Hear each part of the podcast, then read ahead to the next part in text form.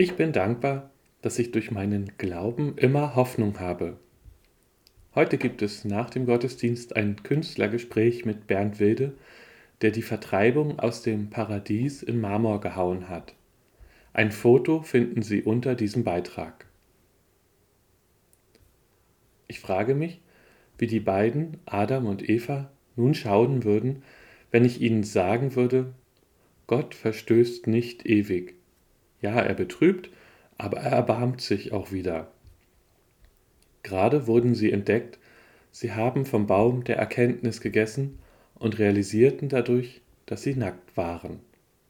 Gott weiß das natürlich und er bestraft sie, Mann und Frau.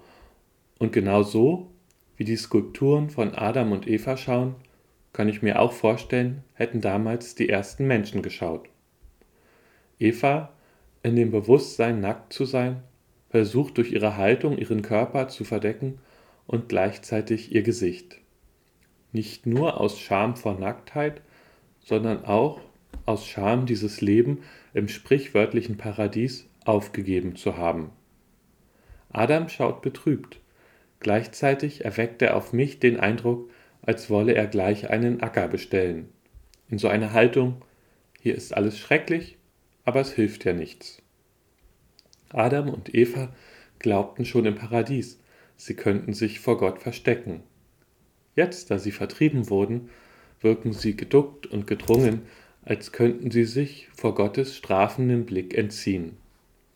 Sie wissen genau, sie haben etwas falsch gemacht und sie ertragen es einfach nicht mehr, dass sie nun dafür bestraft werden. Und jetzt stehen die beiden in dieser Welt als Symbol für uns alle, die wir mit den Mühen und den Unvollkommenheiten dieses irdischen Lebens kämpfen müssen. Und jede Katastrophe, die über unser Leben oder unsere Gesellschaft hineinbricht, vertreibt uns neu aus diesem Paradies. Über den Verfasser der gehörten Vertrauensworte ist auch eine Katastrophe hereingebrochen. 587 vor Christus hat Nebukadnezar II. Jerusalem erobert. Er hat die Stadt samt Tempel zerstört und die Obersten des Landes nach Babylon verschleppt. Verständlicherweise ist Jeremia traurig und enttäuscht, doch er stellt fest, über die Traurigkeit zu grübeln hilft nicht weiter, sonst führt das nur auf Dauer zu Verbitterung. Im Klagelied ist es etwas blumiger formuliert. Gedenke doch, wie ich so elend und verlassen mit Wermut und Bitterkeit getränkt bin. Doch zum Glück bleibt der Verfasser nicht in seiner Bitterkeit, sondern er zieht sich dort durch seinen Glauben heraus.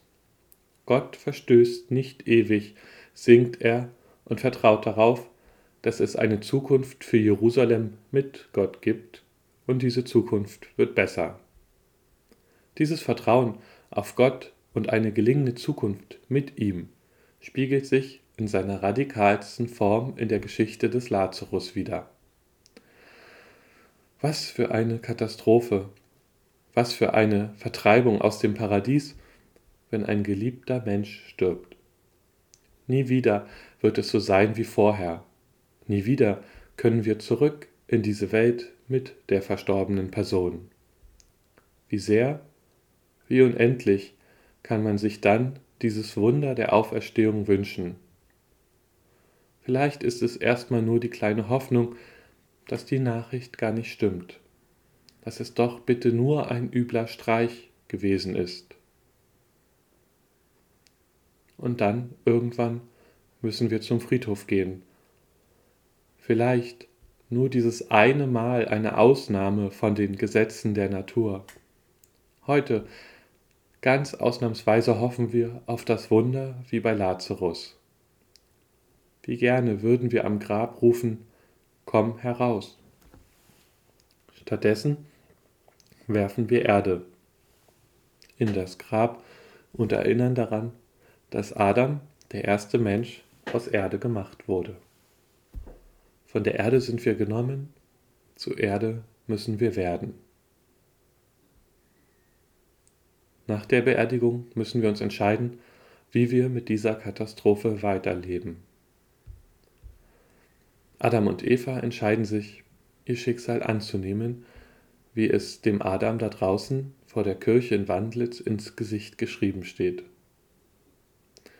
So viel verrät die Bibel nicht über das weitere Leben von Adam und Eva, aber sie gründen eine Familie und bekommen Kinder, und sie fühlen sich auch im Leben jenseits des Paradieses von Gott unterstützt.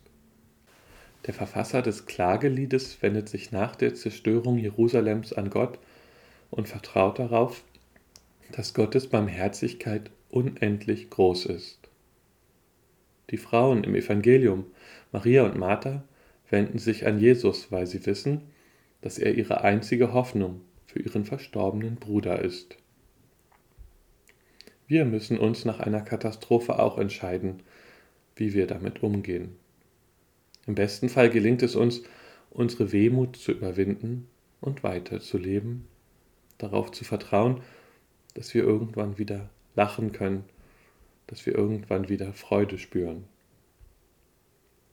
Uns bleibt immer die Hoffnung, dass die heute gehörten Erzählungen uns darauf verweisen, dass das Leben nach dem Tod nicht endet. Und wenn Gottes Barmherzigkeit so viel größer ist als sein Groll, dann wird auch die Wiederkehr in das Paradies so viel größer als die einstige Vertreibung. Darauf zu hoffen, dafür bin ich dankbar.